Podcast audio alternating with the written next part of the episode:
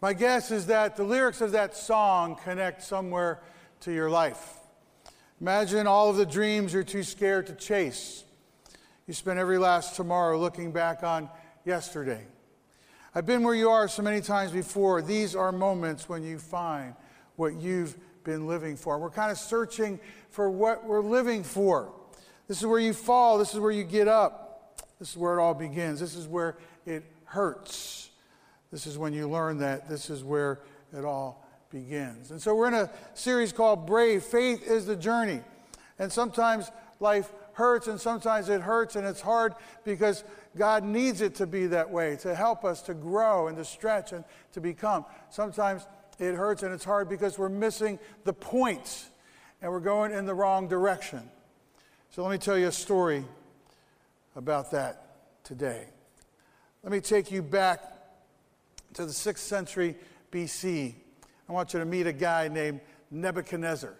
Here's an artist's rendition of what he could have looked like.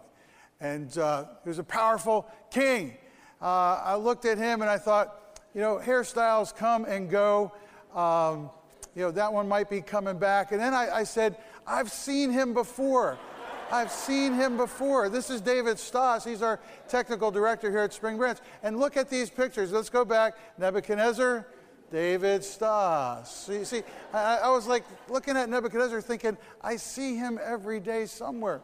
Um, his name meant Nebo, protect the crown. He succeeded his father as king. He was famous for the destruction of Jerusalem, 586 BC. Modern research has shown that Nebuchadnezzar was one of the greatest monarchs of the East. 90 to 95 percent of the ruins of Babylon are composed of bricks stamped with his name as they do these excavations, as, as they go through these archaeological digs. 90 to 95 percent of the bricks they pull out at these locations have his name stamped on them. He built many temples and shrines named to the gods, his gods. He built canals and dams and streets. He died in 562 BC. He was 84 years of age. He had ruled and reigned for 43 years as king. His acts and his personality are legendary. He was entitled and he was powerful, an intimidating combination. But there were times when he had dreams. And this story from Daniel 4 tells about one of those dreams and how it shook him to the core of his entitled, powerful being. Daniel chapter 4, reading from the message. King Nebuchadnezzar, to everyone, everywhere, every race, color, and creed, peace and prosperity to all. It is my privilege to report to you the gracious miracles that the high God has done for me. His miracles are staggering, His wonders are surprising. His kingdom lasts and lasts. His sovereign rule goes on forever. But Nebuchadnezzar really didn't know this God that he's trying to talk about personally. He, he had a plethora of gods that he bowed down to, that he gave his allegiance to, that he prayed to. I, Nebuchadnezzar, was at home, taking it easy in my palace without a care in the world. But as I was stretched out on my bed, I had a dream that scared me, a nightmare that shook me. I sent for all the wise men of Babylon so that they could interpret the dream for me. When they were all assembled, magicians, enchanters, fortune tellers, witches, I told them the dream. None could tell me what it meant. And then Daniel came in. His Babylonian name is Belshazzar. So here, he was such an entitled king that he would take a servant of the Most High God like Daniel, a man whose heart was totally turned to God all the time, and he would, he would give him a name that would put him inside of his own kingdom. His name, his Babylonian name is Belshazzar, named after my God, a man full of the divine Holy Spirit. I told him my dream. So there was this, this dichotomy with Nebuchadnezzar. You know, I kind of know this guy has the Holy Spirit. I kind of know he's got some special thing going on here, uh, but I'm going to just cover all my bases. I'm going to name him for, for my God, Daniel, Belshazzar. Belshazzar, I said, chief of the magicians. I know that you are a man full of the divine Holy Spirit, that there's no mystery that you can't solve. Listen to this dream that I had and interpret it for me. Here's the dream. This is what I saw as I was stretched out on my bed. I saw a big towering tree at the center of the world. As I watched, the tree grew huge and strong. Its top reached the sky, and it could be seen from the four corners of the earth. Its leaves were beautiful, its fruit abundant, enough food for everyone. Wild animals found shelter under it, birds nested in its branches. Every, everything living was fed and sheltered by it. And this is also what I saw as I was stretched out on my bed. I saw a holy watchman descend from heaven and call out, Chop down the tree, lop off its branches, strip its leaves, and scatter its fruit. Chase the animals from beneath it, and shoo the birds from its branches. But leave the stump and roots in the ground, belted with a strap of iron and bronze in the grassy meadow. Let him be soaked in heaven's dew and take his meals with the animals that graze. Let him lose his mind and get an animal's mind in exchange. Let this go on for seven seasons. The angels announce this decree. The holy watchmen bring this sentence so that everyone living will know that the high God rules human kingdoms. He arranges kingdom affairs however he wishes and makes leaders out of losers. This is what I, King Nebuchadnezzar, dreamed. It's your turn, Belshazzar. Interpret it for me. None of the wise men of Babylon could make heads or tails of it, but I'm sure you can do it. You're full of the divine Holy Spirit. And, and Daniel's mind is just swirling because he knows what the dream means and he's afraid to, to tell the king what it means. And you'll find out why. For here it is. At first, Daniel, who had been renamed Belshazzar in Babylon, was upset. The thoughts that came swarming into his mind terrified him. Belshazzar, the king said, Stay calm. Don't let this dream and its interpretation scare you. He probably saw written all over Daniel's face the anxiety and the, the, the, the not wanting to even speak. My master, said Belshazzar, I wish this dream were about your enemies and its interpretation for your foes. The tree you saw that grew so large and sturdy with its top touching the sky, visible from the four corners of the world, the tree with the luxuriant foliage and abundant fruit, enough for everyone, the tree under which animals took cover and in which birds built nests. You, O king, are that tree. You, O king, are that tree. You can see why Daniel was afraid to even speak in front of the king. You have grown great and strong. Your royal majesty reaches sky high and your sovereign rule stretches to the four corners of the world. But the part about the holy angel descending from heaven and proclaiming, Chop down the tree, destroy it, but leave stump and roots in the ground, belted with a strap of iron and bronze in the grassy meadow. Let him be soaked with heaven's dew and take his meals with the grazing animals for seven seasons. This, O king, refers to you. It also refers to you. It means that the high God has sentenced my master, the king. You will be driven away from human company and live with the wild animals. You will graze on grass like an ox. You will be soaked in heaven's dew. This will go on for seven seasons, and you will learn. You will learn that the high God rules over human kingdoms, that he arranges all kingdom affairs. The part about the tree stump and roots being left means that your kingdom will still be there for you after you learn that it is heaven that runs things. So, King, now he sort of pleads with Nebuchadnezzar. So, King, take my advice, make a clean break with your sins, and start living for others. Quit your wicked life and look after the needs of the down and out. Then you will continue to have a good life. He, he's telling him to be humble. He's telling him to, to not let life be all about him and his accomplishments. He's pleading with him. Maybe you still have a chance. Maybe you still have a chance. All this happened to King Nebuchadnezzar. Just 12 months later, he was walking on the balcony of the royal palace in Babylon and boasted, Look at this, Babylon the Great. And I built it all by myself, a royal palace adequate to display my honor and glory. These words were no sooner out of his mouth than a voice out of heaven spoke. This is the verdict on you, King Nebuchadnezzar. Your kingdom is taken from you. You'll be driven out of human company and live with the wild animals. You will eat grass like an ox. The sentence is for seven seasons, enough time to learn that the high God rules human kingdoms and puts whomever he wishes in charge. It all happened at once. Nebuchadnezzar was driven out of human company, ate grass like an ox, and was soaked in heaven's dew. His hair grew like the feathers of an eagle, and his nails like the claws of a hawk.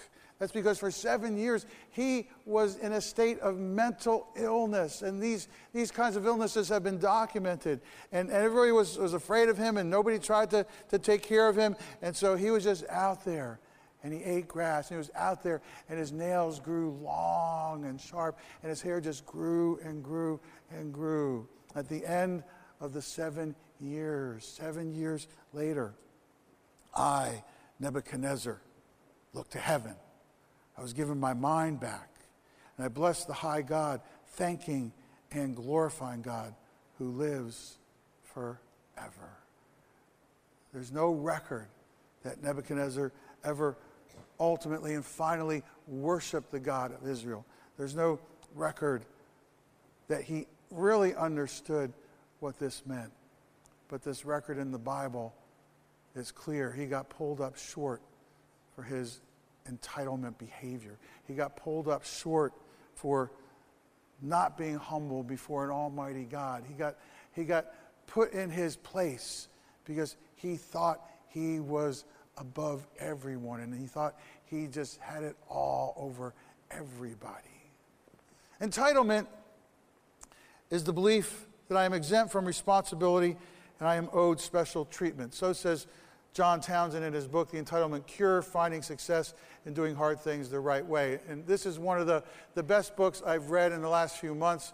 Uh, I think there's still some copies available outside. If you, if you need us to get you a copy, we can get you a copy. Uh, but I would, I would put this on my list of books to read in 2016. It's that good. It's extensive, it's expansive, it's in depth, it covers a lot of ground. Townsend says Entitlement is the man who thinks he is above the rules the woman who feels mistreated and needs others to make it up to her. The characteristics of entitlement are an attitude of being special. He, she, they're lucky to have me. They're lucky I'm in charge. They're lucky they know me. They're lucky I, I spend time with them. An attitude of being owed, of deserving something. A refusal to accept responsibility and a denial of one's impact on others. There's an emotional checklist for you if you are connected in some way to an entitled person. First, there's an alienation, a feeling of alienation. You just can't seem to, to connect with them really emotionally, intellectually, maybe even spiritually. There's not a connection. There's a, a person, there's a, a relationship, there's a, a role, but there's no connection. There's alienation. You feel it. Then there's anger. There's anger because of the frustrations that entitlement brings to you. You get so angry about it, and, and, but you don't know what to do with your anger. Your anger is always telling you to do something, but you don't know what to do. And then finally, there is helplessness. Can this ever change? Will this person ever change? Will my life with this person or this leader or this company or this organization ever change. Let me tell you how entitlement grows. It grows when, when praise happens for things that there's just no reason for praise to even be in the picture. When you praise what takes no effort, you are sowing the seeds of entitlement. When you praise, however, what takes extra effort and exceeds expectations, you are not sowing the seeds for entitlement. When you praise what is not specific or what is not based in reality, you sow the seeds for entitlement. When there's specific praise going into the right bucket in somebody's life, then you're not sowing the seeds of entitlement. This is one of the best statements in the book. The brain has no appropriate bucket for non specific, excessive statements and therefore is unable to make constructive use of them. The brain has no appropriate bucket for non specific, excessive statements and therefore is unable to make constructive use of them. So, in other words, if I keep telling you, you're awesome, you're awesome, You're awesome. And there's no real specificity to that. After a while, what, what happens? It just kind of goes nowhere. It's just an empty phrase. There's nowhere to really put it. So, what kind of, what kind of praise goes into the right bucket? The real buckets are hard work, being kind, being honest, being vulnerable. Hard work, being kind, being honest, being vulnerable. When, when in our group last week, when you talked about that hard time that you had in a job that you had, you know, were used to live, and you opened up about your feelings, that took a lot of courage and it really helped me. Thank you for, for doing that. Thank you for doing that. Um, when you when you met that person, that person was so mean to you, and yet you maintained a sense of kindness. You had, you, you had patience. Uh, you, you were able to let it go and, and kind of move it to something that was more positive. I, re- I really respected that in you. And when I saw that in you, I saw how I needed to change myself in situations that are similar. Those are the kinds of interactions that don't bring entitlement, but just wanting to be praised for, for something that's not so, not even really there, doesn't work and it doesn't help in our relational lives as we try to bring faith and life together. The right to do whatever you want ends at the point where it impacts others. The truth is, the more you experience and follow God's principles, which lie at the core of reality, God's principles, biblical principles, are the very core of reality. They are the parameters that tell us where we are and we're in the right place or not. The more you experience and follow God's principles, the better life becomes for you and those in your life. So let me teach you this morning the hard way principles that will make all the difference and keep you either out of being entitlements out of entitlements for yourself or help you with entitlements that other people bring into your life. Principle number one humility and dependence. Simply put, we are completely dependent on God all the time. It doesn't matter how old you are, how much experience you have, how much education you have. It's all about humility and dependence. And, and John Townsend discusses that with a personal example from his life that I was very appreciative of in terms of his vulnerability. He says, Entitlement tells you to be your own boss and determine your own destiny. Entitlement teaches you to say, You're not the boss of me. It implies that you can be and do anything you want, demand of the others around you anything you want, and that it's lame to depend on anyone. After all, it's your life, so you need to follow whatever path you choose. But entitlement ultimately leaves you alone, empty, functionless. How did Nebuchadnezzar end up? He was alone, he was empty, he was functionless. And then he tells a story. I was once in the middle of creating a business success program. I was spending a lot of time on it, figuring out how it could help companies better connect with their employees, thereby achieving higher performance. But I had a lot of other, other irons in the fire as well. I tend to overcommit to things. And when I do, I have to sort out my own priorities. In that sense, I'm a happy workaholic. I work a lot, not because of pain or angst, but because I love what I do. But often, I go too far. And that was the case with that success program. So as I was trying to figure out my priorities, I talked to one of my truly spiritual friends. Have you prayed about it? He asked. Immediately, I felt like a third grader who had forgotten to bring his homework to class. I really hadn't prayed about it. I had just worked on it. I had totally neglected something so fundamental and so basic. The next week, I prayed about the project, gave it to God, told him I'd go whatever direction he pointed, including dropping the whole thing. I said I would follow him. Within another week, my schedule opened up. People came to me wanting the program, and I had the opportunity to create something that really helped companies. Humility and dependence on God. It, it supersedes everything in our lives. And, and so often there are times when we just have to say, God, I, I can't do this. I, I'm pushing so hard. I'm exerting all the effort that I can exert, and nothing's happening. It's not going nowhere. People aren't connecting. Nothing seems to make sense. I'm just going to give this to you. And if you want to close the door, you close the door.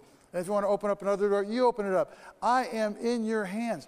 That's a prayer whether you're a, a, young person, you're in the midlife stage of life in your career and trying to negotiate some changes, or you're, you're trying to kind of get to that place of integrity and having a legacy. That kind of prayer has to be in our hearts, on our souls, in our minds all the time. God, it's yours. God, it's yours. God, it's all, it's all yours all the time. And so that brings us to the first of the hard principle questions, and there will be, there will be five of them. Where do you need a humble prayer this week?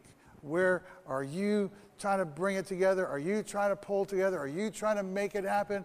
Are you trying to, to be the, the boss of everybody and everything? Are you trying to exert power? And where do you have to go? God, if it's your will, let this happen. If it's what you want for me uh, now and in the future, then, then allow this to happen. You know, I remember the time in my life when I had applied to a seminary program. It was at Princeton Uni- University in their, in their school of theology, their seminary. And I thought, you get to design your own program.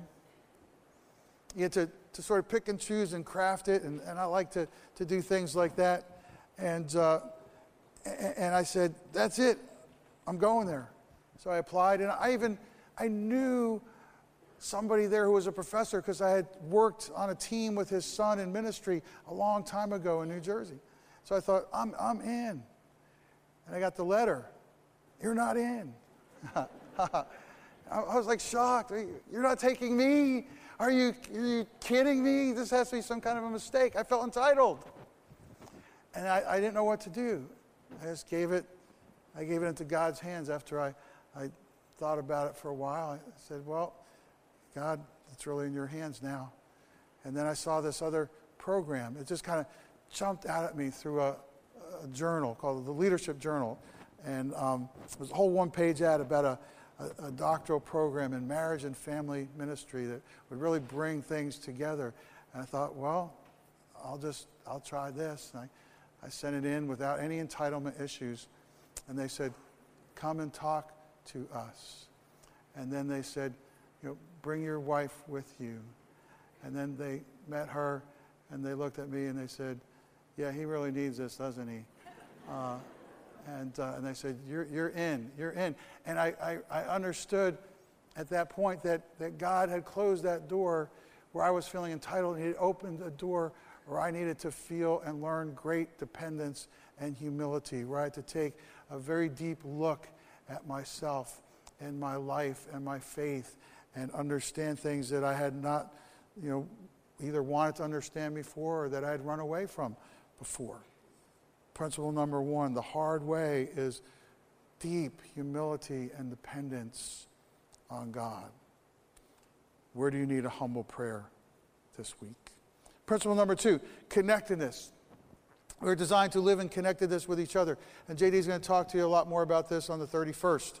Uh, there's a whole new program called Life Groups that's coming up, and it's going to be great, and it's going to really help us grow together as a, as a church family. Uh, let me tell you what connectedness looks like. We are designed to live in connectedness with each other. Children whose parents tune in to their emotional state have better success later in life. Really listening to their heartbeat really listening to who they are and, and what they really want to do, and, and not just trying to compete with everybody else for what seems to be the right thing to do for your children. Marriages in which emotional intimacy thrives can better weather life's trials, and life's trials are always coming. People with a support system of friends with whom they feel safe being vulnerable have fewer health problems. Churches that feature not only good pulpit teaching, but also small groups create healthier disciples, healthier people. Companies that pay, atten- that pay attention to relationships as well as to the bottom line enjoy improved performance. If connectedness is the fuel of life, then entitlement results in an empty tank. Entitlement always results in an empty tank. Nebuchadnezzar ended up with a very empty tank. So here's the question Where do you need to get connected? It's a simple question, but if you look at your life, you can see where the, there are really good connections or where there really aren't connections. There are kind of superficial connections, or maybe sort of kind of connections, but, but there's nothing really happening that takes you to a deeper place in your relationship with God and others. And so um, you've got to answer the question of connection. And again, we're starting these life groups. It's going to answer the question of connection, encourage you to really think and, and pray about the opportunity that you'll have to get, in, to get into a life group and really get connected. Principle number three ownership. We have to take responsibility for our own choices. Townsend writes People with an attitude of entitlement often project the responsibility of their choices on the outside, not the inside. The fault lies with other people, circumstances, or events. Blame is a first cousin to entitlement.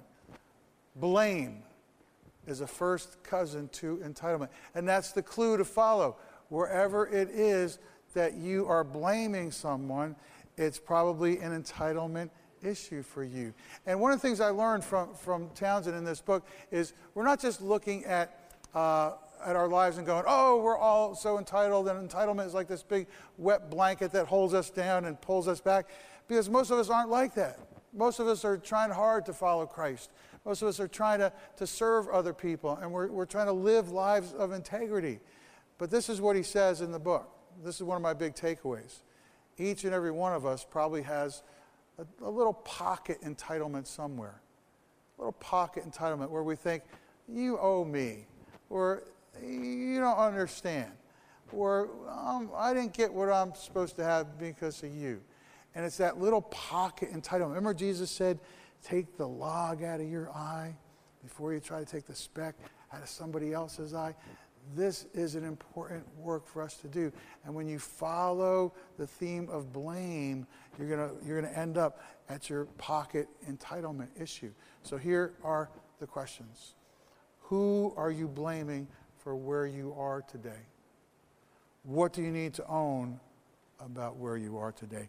Who are you blaming for something in your life right now? And what do you, what do you need to own about that part of your life right now? And this is why it's the hard way, because it's so much easier to go, well, it's their fault, and I shouldn't have listened to, to him, I shouldn't have listened to her. Well, you're always doing this, and that makes me like. Who are you blaming? What do you need to own? You answer those questions, you start to live God's way. It's a hard way to live because it's a lot of looking at yourself and doing something about it, but it's the best way to live. Principle number four accepting the negative. Your flaws can't be forgiven and healed until you admit them. The result of acknowledging and accepting the negative is that the negative can then be transformed, Townsend says. When you are okay knowing your failings, you can face them, bring them to God and to the people with whom you feel safe being vulnerable, and heal whatever is driving those feelings. This is the key to great growth. It's a paradox, and here it is run from the negative and suffer, accept the negative and find the power to change. Run from what is negative in your life or what's a great weakness in your life or what's a great failure in your life and you'll just continue to suffer from that. Accept it, open up to it, understand why it's there in your life, and the power to change begins to come. Remember Paul struggling with the thorn in his flesh, and nobody really knows, scholars and theologians have looked at that for years and years and years. Nobody knows exactly what it was, but, but it was something in his life that was defeating him. And, and he asked God, take it away, God, take it away, God, take it away, God, take it away. And God said, My grace is sufficient for you, for my power is made perfect in weakness. And that's one of these paradoxical equations in the Christian life that, that where we are weak, we have the opportunity to be strong, not because of who we are or some miraculous strength that comes from within us, but from the power and the strength that comes from God.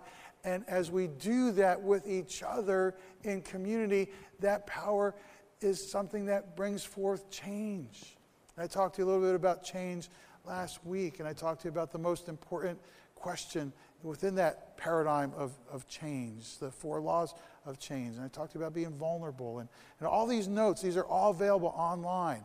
And they all kind of fit together in the series. So I encourage you to, to listen again to the message online, look at the notes, and try to figure out God, what are you saying to me about my life and the hard way in my life and faith and life coming together in my life? Run from the negative and suffer.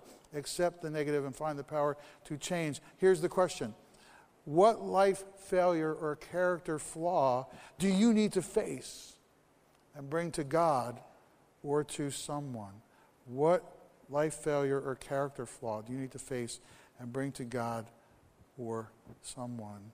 Years ago, I took this test. I still give the test today, especially to couples. It's called the Taylor Johnson Temperament Analysis. And, and you answer 180 questions, and it falls into nine different categories. It's, it's really a great test. And so I'm taking it for the first time. And the first question is I am by nature a forgiving person. And you have to answer yes, no, or I don't know. And you're not supposed to answer too many I don't knows, because then if you answer you know, 180 I don't knows, it's like you don't even know who you are. So, so you have to go, oh, I'm going to think about this. Am I by nature a forgiving person? So I put yes. And then God wouldn't let me go to question number two. He said, Go back to question number one, read it again. Okay. Are you by nature a forgiving person? Now, I can forgive. But then I realized I'm not by nature. It's not my first move. I'm not by nature a forgiving person. And, and that's something that I have to work on. That's something that I have to give to God. That's something that I have to let the Holy Spirit work on in my life all the time because by nature I'm not that way. But by the power of, of Christ at work in me, I can be that way. But I have to acknowledge that. I have to admit that. Principle number five finding our role. Finding our role. To live long and contentedly, find your purpose in life and fulfill it. Life is complete only when you give back who you are to the world. That's a great statement. Life is only complete when you give back who you are to the world. The truth is that from the moment you were conceived, there was something inside of you that was trying to emerge and to come into the world and to, to be that what God has, has touched you to be and to become for his, for his purposes. And that's what you want to live out in the world. That's what you want to give to the world. Entitlement freezes your development. Entitlement shuts you down. It numbs you. It renders you ineffective. You can't be what you're supposed to be when you're entitled. You're just a mess. You'll end up in the wilderness. You'll end up not helping yourself. You'll end up hurting other people if you don't look at your entitlement issues and let them move to the side. And here's what Townsend says is the pathway to finding your role, to being and living out that person that, that God ordained for you to be. He says, finding our role always takes risks. Risk is your only hope for better in anything. And so the question is what risk do you need to take? And he offers a few on page 260. Ask for a raise and risk a no. Work nights and weekends to start your own business and risk hours of sweat and effort if it doesn't work out. Let your spouse know you have a bad habit that is tearing you apart and risk a terrible reaction. Do not do that now. Approach that person you find attractive and risk rejection. Tell your friends you can't hang out so much because you want to go to night school and risk them thinking you aren't really part of them. Have that confrontation with your young adult child about his or her lack of motivation to move out of your home and assume responsibility for himself. Risk what happens. Have that tough talk with your spouse about how unhappy you are in the marriage and how much you want things to be better. Risk the future. Tell your boss you want to be considered for another position and risk losing the one you have. To find your role. To have a complete life when you give back to the world who you are You have to take a risk somewhere. What risk do you need to take? Where do you need a humble prayer this week? Where do you need to get connected? Who are you blaming for where you are? What life failure or character flaw do you need to face and bring to God or someone? What is the risk you need to take? Imagine all of the dreams you're too scared to chase. You spend every last tomorrow looking back on yesterday. I've been where you are so many times before. These are the moments when you find what you've been living for. This is where you fall. This is where you get up. This is where it all begins. So when Nebuchadnezzar comes back after his seven years, he says this I, at the end of the seven years, I, Nebuchadnezzar, looked to heaven. I was given my mind back, and I blessed the high God, thanking and glorifying God who lives forever. His sovereign rule lasts and lasts. His kingdom never declines and falls. Life on this earth doesn't add up to much, but God's heavenly army keeps everything going. No one can interrupt his work. No one can call his rule into question. And so a very entitled person understood that entitlement really didn't get him anywhere at all. And so God sent a very simple letter. It's almost like a note. In its simplicity, it is beguiling. Dear friends, this is so simple to understand that it slips through your fingers on any given day. Love is the opposite of entitlement. I gave that lesson to Paul a long time ago. Love never gives up. Love cares more for others than for self. Love doesn't want what it doesn't have. Love doesn't strut. Love doesn't have a swelled head, doesn't force itself on others, isn't always me first, doesn't fly off the handle, doesn't keep score of the sins of others, doesn't revel when others grovel, takes pleasure in the flowering of truth, puts up with anything, trusts God always, always looks for the best, never looks back, but keeps going to the end. Love never dies. Let your entitlement die. Let it die. Let it go. Pour love into the cracks of each day, each conversation. Risk something new. God.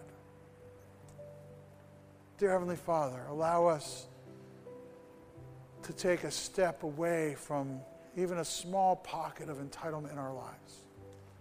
Help us to understand how that never works and never gets us anywhere close to your kingdom. Father, teach us how to pour love into the cracks of each and every day, each relationship, each moment. Father, allow us to, to know you deeply and in that way be led by your Holy Spirit through each day of our lives. Father, help us to deal with entitlements around us. Help us to help people to step away from those. And Father, help us to, to bring the hope and the glory and the honor of your kingdom to light each and every day. For we give every day to you, Father, for your honor and glory. We know you are the God who deserves all of our honor, all of our praise, all of our prayers. We give that to you now. In Jesus' name, amen.